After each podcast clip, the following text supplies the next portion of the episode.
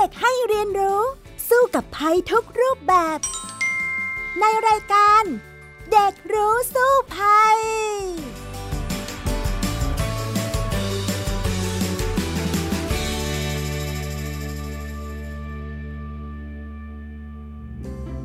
สวัสดีค่ะ คุณผู้ฟังคะ มาพบกันอีกครั้งในรายการเด็กรู้สู้ภัยนะคะ วันนี้พี่ดารินกำเนิดรัฐค่ะมากับน้องเอริก ชานุวัตรตั้งมนัดวงศ์นั่นเอง สวัสดีค่ะเอริกค่ะ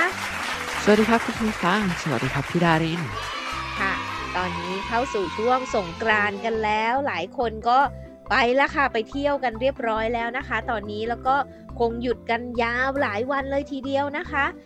บรรยากาศในกรุงเทพตอนนี้ที่พี่ดารินอยู่นี่ก็ โล่งขึ้นเยอะมากเลย เพราะว่าปีนี้พี่ดารินไม่ได้ไปเที่ยวไหนนะคะ กลัวโควิดค่ะ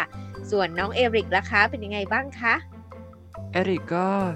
ยังอยู่บ้านเหมือนเดิมเลยครับพี่ดารินยังปลอดภัยจากโควิดเหมือนกันครับ เมื่อปีก่อนนะครับ ก่อนที่จะมีโควิดเนี่ยเอริกได้ไปไหว้พระที่เกาะเกร็ดแล้วก็ได้ไปที่พระปฐมเจดีย์ครับได้ใส่ชุดไทย ได้เห็นประเพณีก่อเจดีย์ทรายรวมถึงตอนนี้หาดูได้ยากมากแล้ว ได้เล่นน้ำกับน้อง แล้วก็ได้ นำพระในห้องออกมาส่งน้ำพระ ได้ไปไหว้พระที่วัดก็จะมีบ้างครับ แล้วปีนี้ครับพี่ดารินมีแพลนอย่างไรบ้างครับสำหรับปีนี้พี่ดารินก็ว่าเดี๋ยวจะออกไปไหว้พระเหมือนกัน แล้วก็อุตส่าห์สั่งซื้อชุดไทยมาจากออนไลน์แล้ว เตรียมพร้อมมากเลยอยากแต่งชุดไทย ไปไหว้พระไปทำบุญในช่วงสงกรานต์นะคะ เพื่อให้ชีวิตของเราเนี่ยมีความสุขเจริญรุ่งเรืองตามความเชื่อของคนไทยเรานี่แหละ แม้ว่าเราจะออกไปวัดบ้าง แต่ก็ไม่ได้ไปเที่ยวไหนมากนะคะ ก็คงจะไปอยู่กับครอบครัวบ้าง เพราะว่าครอบครัวพี่ดารินก็อยู่ในกรุงเทพ ฉะนั้นก็เลยไม่ได้ไปไหนไกลก็อยู่กับที่บ้าน ไปไหว้พระทำบุญ แล้วก็อยากใส่ชุดไทยให้เข้ากับบรรยากาศสงกรานต์ซึ่งอุตส่าห์เตรียมชุดมาตั้งนานแล้ว หวังว่าจะได้ใส่ถ่ายรูปเล่นๆ โชว์ใน Facebook บ้างค่ะน้องเอริก ใช่เลยครับพี่ดาริน เอริกเองก็อยากจะใส่ชุดไทยถ่ายรูปลงอินสตาแกรมเหมือนกันครับ อ่า เดี๋ยวคงต้องแชร์ให้ดูหน่อยแล้วนะเอริกว่าเป็นยังไงบ้างนะคะ แต่สำหรับในช่วงนี้เนี่ยเป็นช่วงที่คนเดินทางเยอะ แล้วก็ไปเที่ยวสงกรานกันหลายที่เนี่ยก็มีคำเตือนว่ามีความเสี่ยงเหมือนกันว่าเราออกไปเที่ยวกันเตลิดเปิดเปิงแบบนี้ในช่วงสงกรานเนี่ยอาจจะทำให้การแพร่ระบาดของโควิด -19 ซึ่งตอนนี้ในบ้านเราก็เรียกว่ายัง เยอะมากทำให้การที่จะกลายเป็นโรคประจำถิ่นเนี่ยยังห่างไกลออกไป เพราะว่าติดกันเยอะอยู่เยอะมากนะคะ แล้วก็มีผู้ป่วยที่ต้องรักษาตัวในโรงพยาบาลเนี่ยก็ยังเยอะอยู่ ฉะนั้นเนี่ยหลังโควิดนี้อาจจะหนักขึ้นกว่าเดิมก็ได้นะ เพราะว่าเที่ยวกันเยอะเดินทางกันเยอะ ฉะนั้นเนี่ยเดี๋ยววันนี้จะไปคุยกันต่อเลยในเรื่องนี้ล่ะค่ะว่ายุคโควิด ปีนี้สงกรานเราจะต้องทำตัวกันยังไงดี ในช่วงแรก ของรายการช่วงรู้สู้ภัยค่ะ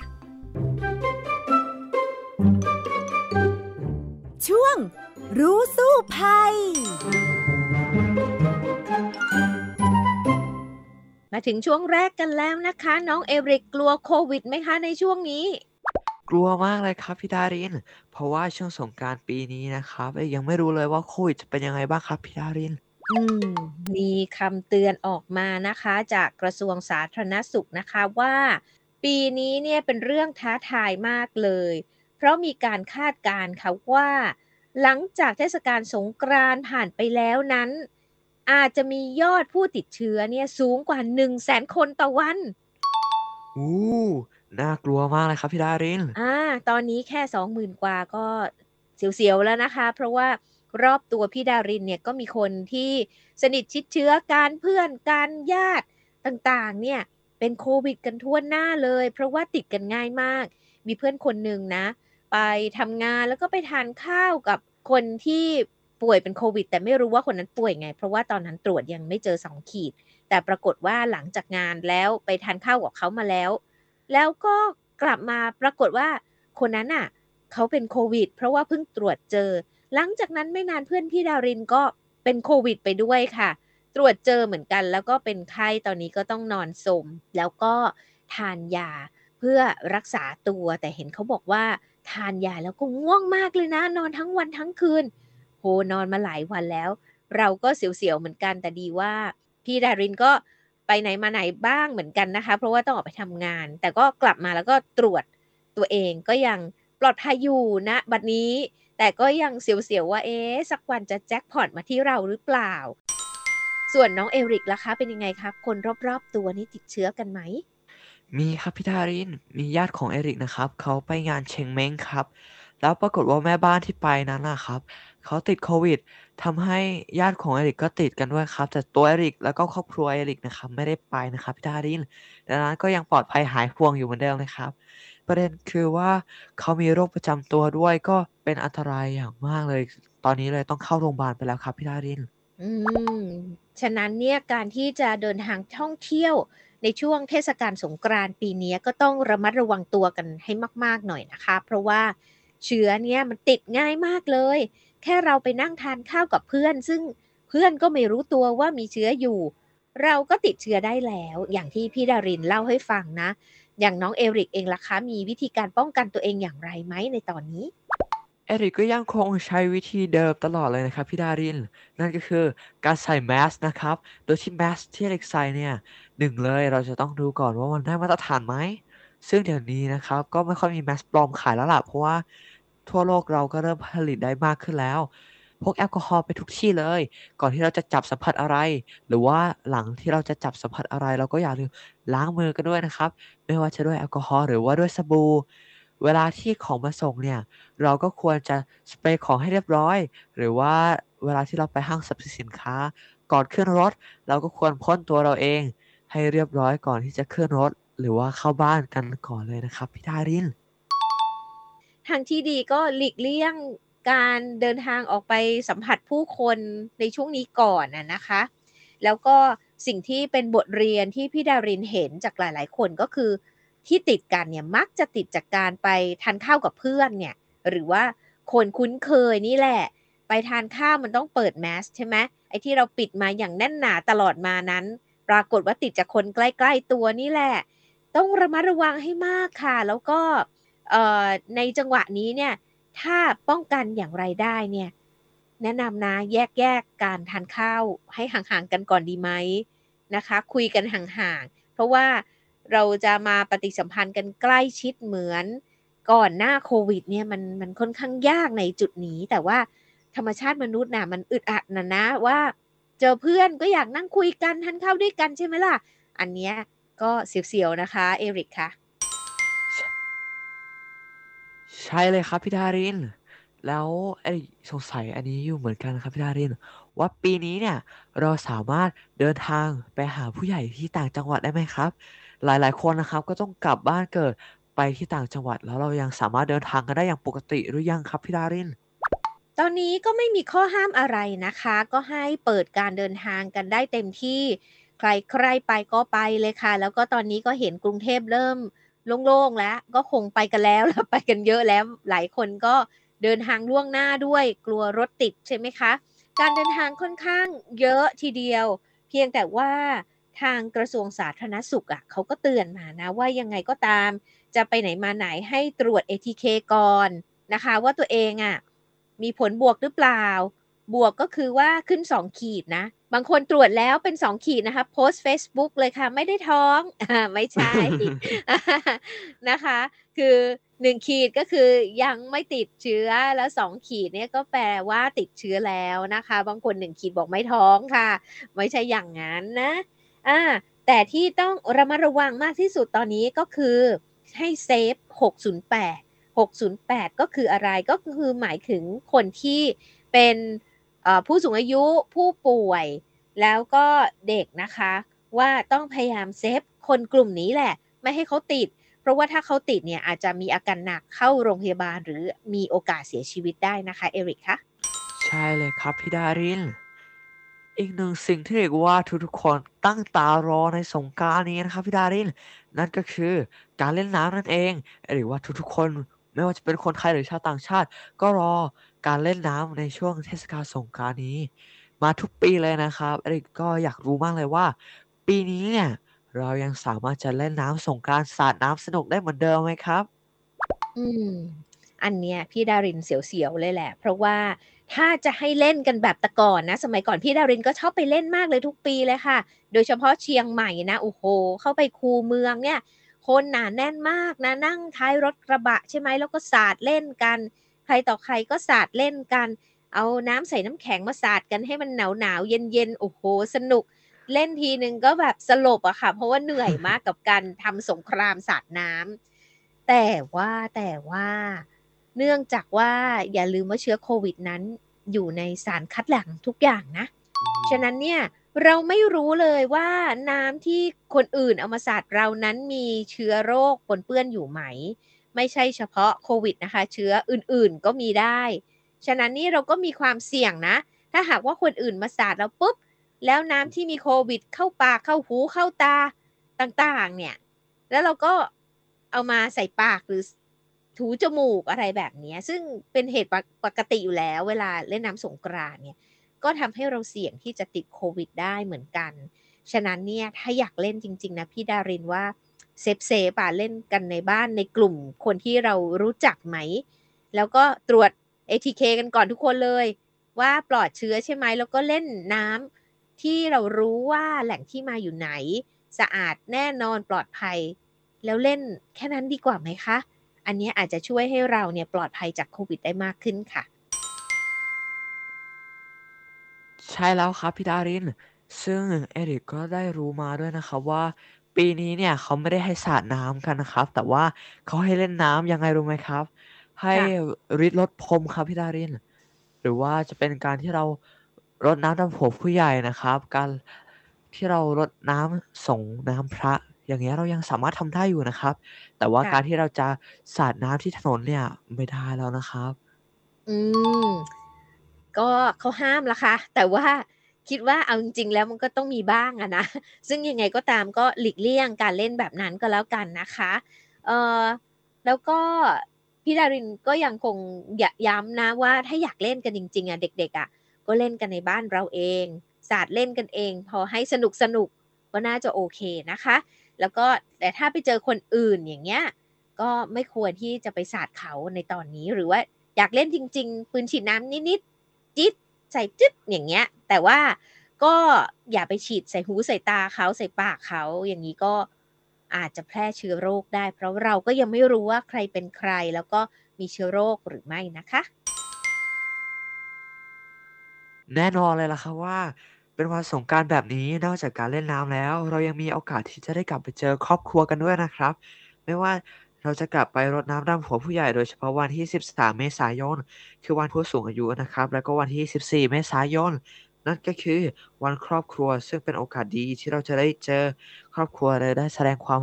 รักความกตัญญูกับผู้ใหญ่ที่เรานับถือด้วยนะครับรวมถึงในยุคนี้เรายังต้องระมัดระวัง โดยเฉพาะการที่เราไปเจอผู้สูงอายุยิ่งต้องระมัดระวังตัวจริงไหมล่ะครับพี่ดารินมีความเสี่ยงยังไงบ้างครับ เวลาที่เราไปเจอพวกท่าน แล้วเราควรปฏิบัติตัวอย่างไรครับ เพื่อให้ปลอดภัยทั้งครอบครัวเลยล่ะครับ อืม อันแรกเลยค่ะ พี่ดารินเองเนี่ย คุณพ่อคุณแม่ก็เป็นผู้สูงอายุอยู่ในกลุ่ม 608 นั่นแหละ ฉะนั้นเนี่ยก่อนที่พี่ดารินจะไปไหว้คุณพ่อคุณแม่ตามประเพณี สิ่งที่พี่ดารินทำเลยก็คือ ตรวจตัวเองก่อนว่ามีเชื้อไหม แล้วที่ผ่านมาเนี่ยค่ะหลังจากพี่ดารินออกไปทำงานทำการ เจอผู้คนพี่ดารินก็ตรวจตัวเองแล้วนะคะ และตอนนี้พี่ดารินก็ไม่มีอาการและก่อนจะไปพบคุณพ่อคุณแม่ก็ตรวจอีกค่ะ ตรวจวนไปค่ะจุดนี้ค่ะ คือตรวจให้ได้มากที่สุดเพื่อให้เราแน่ใจว่าตัวเรานั้นน่ะ ไม่ได้นำเชื้อไปติดผู้สูงอายุที่บ้าน นอกจากนั้นแล้วค่ะ สิ่งที่ควรทำก่อนหน้านี้ด้วยก็คือ พยายามพาผู้สูงอายุที่บ้านเราเนี่ยไปฉีดวัคซีน ป้องกันโควิด -19 ให้ได้มากที่สุดตามระยะที่เขาแนะนำนะ อย่างเช่นถ้าฉีด 2 เข็มไปแล้วก็ต้องไปฉีดเข็มกระตุ้นนะคะ ภายใน 3 เดือนหลังฉีดเข็มที่2เนี่ยพาคนแก่ที่บ้านเราอะไปฉีดเลยค่ะ เข็มกระตุ้นเข็มที่ 3 แล้วหลังจากนั้นห่างไปอีก 4 เดือนค่อยไปฉีดเข็มทีสี่ 4 นะคะ แบบนี้เนี่ยก็เหมือนกับเป็นการช่วยเพิ่มภูมิคุ้มกันให้กับผู้สูงอายุที่บ้าน แต่ก็อย่าลืมว่าหลายคนนะ แม้ฉีดเข็ม 3 เข็ม 4 แล้วก็ยังติดอยู่ดี ฉะนั้นเนี่ยก็พยายามป้องกันกันให้ได้มากที่สุดละค่ะ หลีกเลี่ยง การไปที่ที่มีคนแออัด แล้วก็ทำให้ผู้สูงอายุของเราเนี่ยเสี่ยงไปด้วย อันนี้อันตรายจริง ๆ เพราะว่าอ่ากลุ่มนี้เป็นกลุ่มที่มีความเสี่ยงมากที่สุดสำหรับการติดเชื้อโควิด -19 นะคะ ใช่แล้วล่ะครับพี่ดาริน รวมถึงตัวเอริกเนี่ยอยากแบ่งปันวิธีที่ว่าเอริกจะทำในปีนี้ในการไปหาผู้ใหญ่ด้วยนะครับ เอริกจะใช้วิธีการวิดีโอคอลไปแทนครับพี่ดาริน ไม่ว่าอืหนึ่งมคือเราไม่ต้องเดินทางด้วยนะครับ แล้วสองคือปลอดภัยแล้วก็เรามั่นใจได้เลยว่าเราไม่นำเชื้อไปหาท่านแน่นอนครับ อันนี้ก็เป็นอีกหนทางที่ดีนะ แต่บางทีคิดถึงกันเหลือเกินอย่างเงี้ย แต่ถ้าเรารู้สึกว่าเรามีความเสี่ยงเช่น เราไปสัมผัสใกล้ชิดผู้ติดเชื้อมาช่วงนี้อยู่ระหว่างกักตัวเองอยู่เนี่ย ก็ใช้วิธีเอริกก็น่าจะดีเหมือนกันนะคะ อันนี้นะครับเป็นสิ่งที่เอริกมั่นใจว่าทุกคนต้องถ้ามีโอกาสต้องอยากทำกันแน่นอน นั่นก็คือการทำบุญในช่วงสงกรานต์นะครับเอริกอยากรู้เหมือนกันครับว่า หากเราจะไปทำบุญในยุคโควิดเนี่ย เราจะต้องทำบุญอย่างไร ให้ได้บุญ ไม่ใช่ให้ได้โควิดกลับมาแทนละครับพี่ดารินอ่า พี่ดารินเนี่ยเนื่องจากว่าตั้งแต่ยุคโควิดมาเนี่ยก็ได้ไปทำบุญที่วัดเหมือนกันเนี่ย หลาย ๆ วัดนะคะเขาก็มีวิถีที่จะป้องกันโควิดเหมือนกัน หลายวัดมีการจัดระเบียบประชาชนนะคะ ในการเข้าไปส่งน้ำพระ มีตู้ฆ่าเชื้อด้วยนะ ต้องเดินผ่านตู้ฆ่าเชื้อแล้วก็มีการพ่นคล้ายๆ แอลกอฮอล์หรือยาฆ่าเชื้อใส่ตัวเราก่อนเนี่ยเข้าไปมีที่กดแอลกอฮอล์ล้างมือนะคะ วิธีที่ดีค่ะก็คือเหมือนเดิม ก็ป้องกันตัวเองทั้งการใช้แอลกอฮอล์ล้างมือ การใส่หน้ากากนะคะ หลีกเลี่ยงการเข้าไปทำบุญในจุดที่แออัด ก็อยู่ห่างๆกันอย่างห่วงๆก็ยังคงทำบุญได้ทำตามประเพณีตามศาสนาได้ทุกอย่างก็คิดว่าอันนี้ก็ไม่น่าจะเป็นปัญหาเพียงแต่หลีกเลี่ยงการแออัดสักหน่อยก็น่าจะโอเคนะคะเอริกคะ พี่ดารินครับ เอริกก็มีวิธีที่ทำบุญจากปีก่อนๆเหมือนกันนะครับ นั่นก็คือการตักบาตรครับ เพราะที่หมู่บ้านเอริกเนี่ยเมื่อก่อนนะครับ จะมีพระมาให้เราได้ตักบาตรกันเกือบทุกปีเลยนะครับ โดยที่ว่าเอริกมีสิ่งที่อยากแนะนำในการตักบาตรนะครับ นั่นก็คือการที่เราจัดของเนี่ยเป็นชุดๆๆเอาไว้ต่อพระหนึ่งองค์นะครับ โดยที่ว่าเราจะได้ตักบาตรก็คือเราไม่ต้องหยิบหลาย ๆ อย่างจับ หลาย ๆ ครั้งนะครับแล้วก็ใส่เข้าไปในในครั้งเดียวได้เลย โดยที่ว่าเอริคิดว่ามันน่าจะเป็นการที่ลดการสัมผัส แล้วก็เวลาเราใส่เราก็ควรเว้นระยะห่างจากผู้อื่นรวมถึงพระท่านเองด้วยใช่ไหมครับใช่แล้วล่ะค่ะ อันนี้ก็เป็นวิธีที่ดีเหมือนกันนะคะ เอาล่ะค่ะ คุยกันมาเยอะเลย ในเรื่องของการป้องกันตัวเองในช่วงเทศกาลสงกรานต์แล้วเดี๋ยวเราไปต่อในช่วงต่อไปกันเลยว่า แล้วถ้าหากว่าเราตรวจตัวเองแล้วไปเจอว่าเป็นโควิด ในช่วงสงกรานต์แล้วเราจะทำอย่างไรกันดี ในช่วงรู้แล้วรอดค่ะ ช่วง รู้แล้วรอด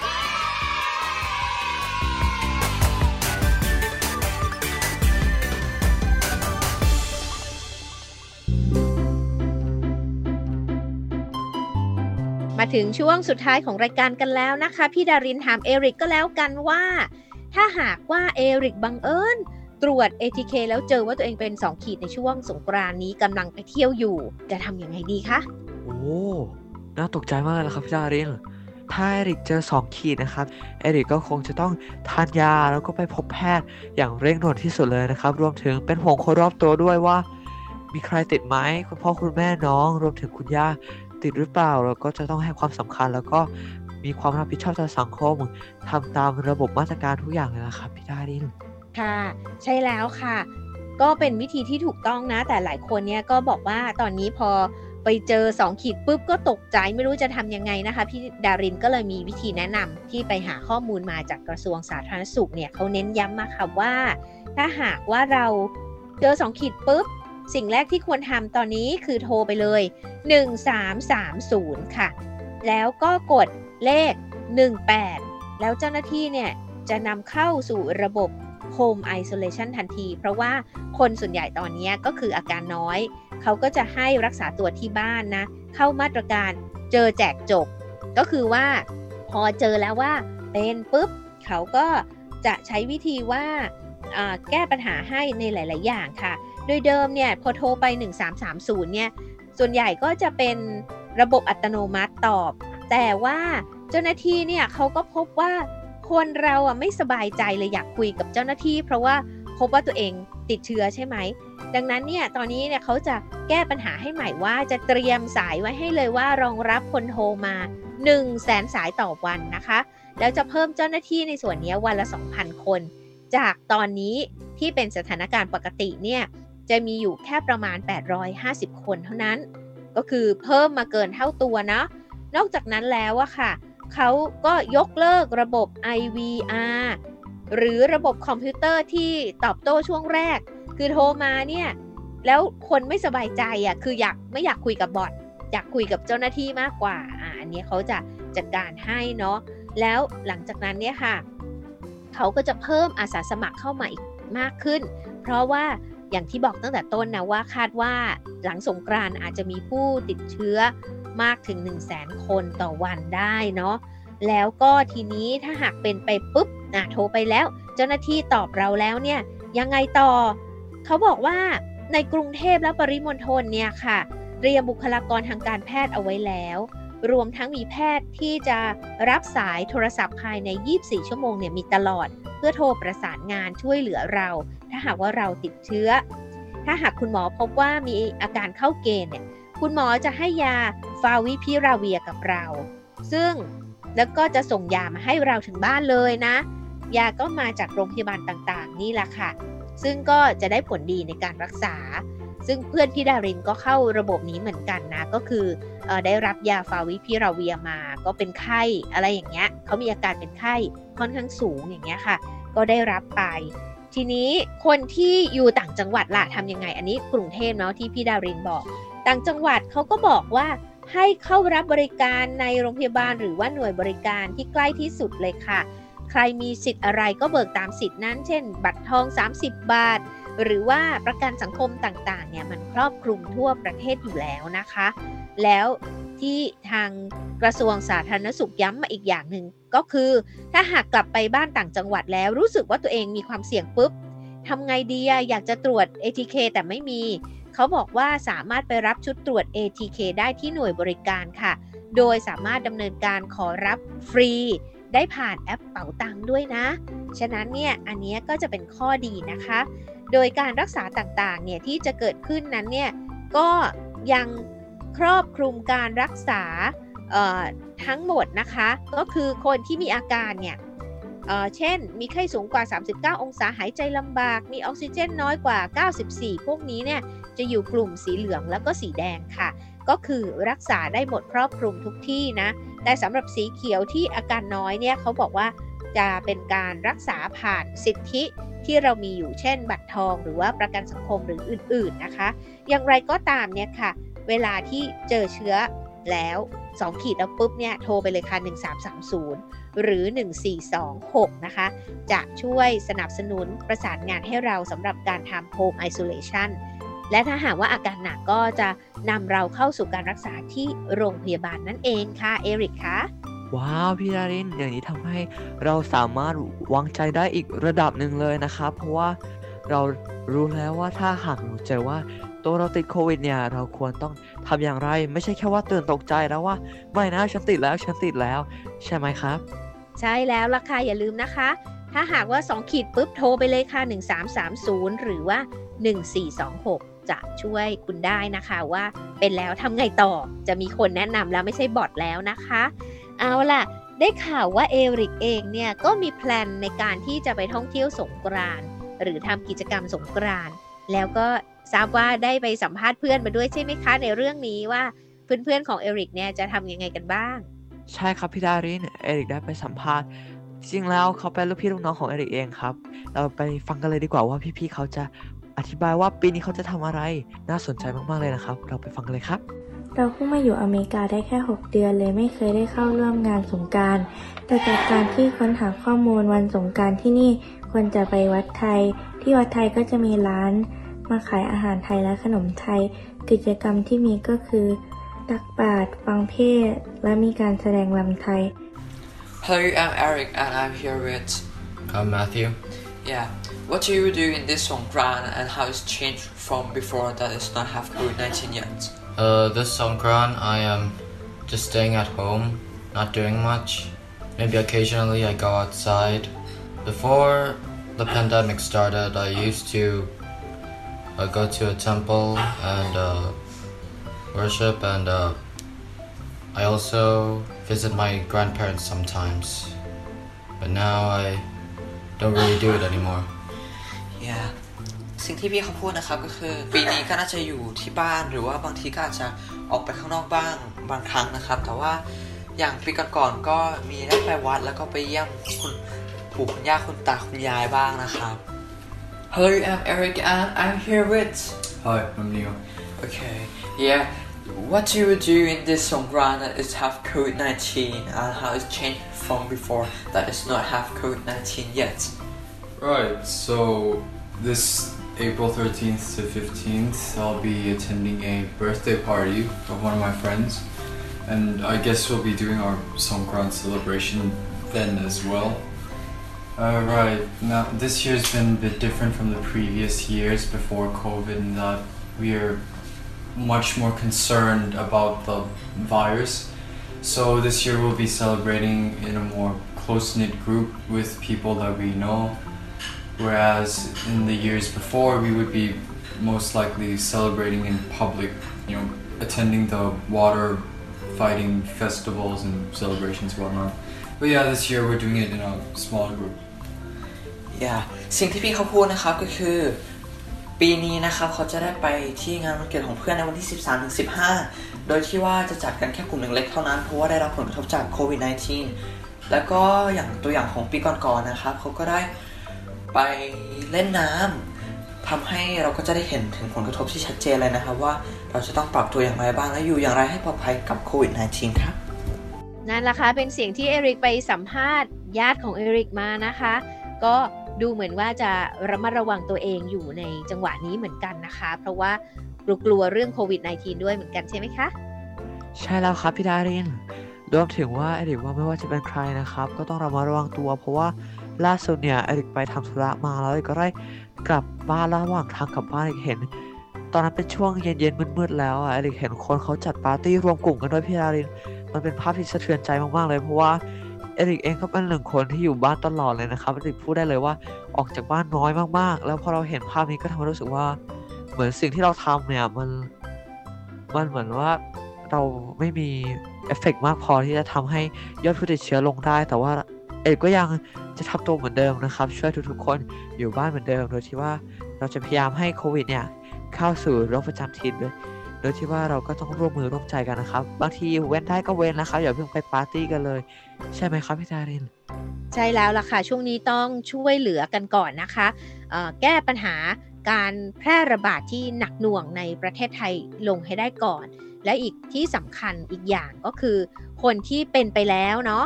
อย่าคิดว่าเคยเป็นแล้วจะไม่เป็นอีกนะคะ ก็มีข่าวจากแพทย์ออกมาย้ำด้วยนะว่า เป็นแล้วอาจเป็นอีกได้ เพราะว่าครั้งที่แล้วเนี่ยเป็นเชื้อเช่นเดลต้าอย่างเงี้ยแต่อาจจะมาติดโอมิครอนได้ และโอมิครอนเนี่ยก็มีการกลายพันธุ์เป็นสายพันธุ์ย่อยอีก คืออาจจะติดตัวที่ 1 มาก่อน แต่สุดท้ายก็มาติดตัวที่ 2 ซ้ำอีกได้ ฉะนั้นเนี่ยไม่จบค่ะ ทุกคน แม้ว่าจะเคยเป็นหรือไม่เคยเป็น ก็ต้องระมัดระวังตัวเหมือนเหมือนกันนะคะ เพื่อให้ตัวเรารอดผลจากโควิด -19 นะคะ เอาละค่ะ อย่างไรก็ตามเนี่ยสงกรานนี้สำหรับคนที่ไปเที่ยวนะคะ ก็ขอให้มีความสุข มีความสุขสนุกสนานในช่วงเทศกาลสงกรานรวมทั้งปลอดจากโควิด -19 ด้วยนะคะสำหรับวันนี้เวลาหมดแล้วล่ะ พี่ดารินและก็น้องเอริกขอลาไปก่อนนะคะ สวัสดีค่ะ ขอบคุณมากครับ บ๊ายบาย ติดตามรายการได้ทางเว็บไซต์และแอปพลิเคชันของไทย PBS Podcast Spotify SoundCloud Google Podcast Apple Podcast และ YouTube Channel ไทย PBS Podcast Thai PBS Podcast. View the world via the voice.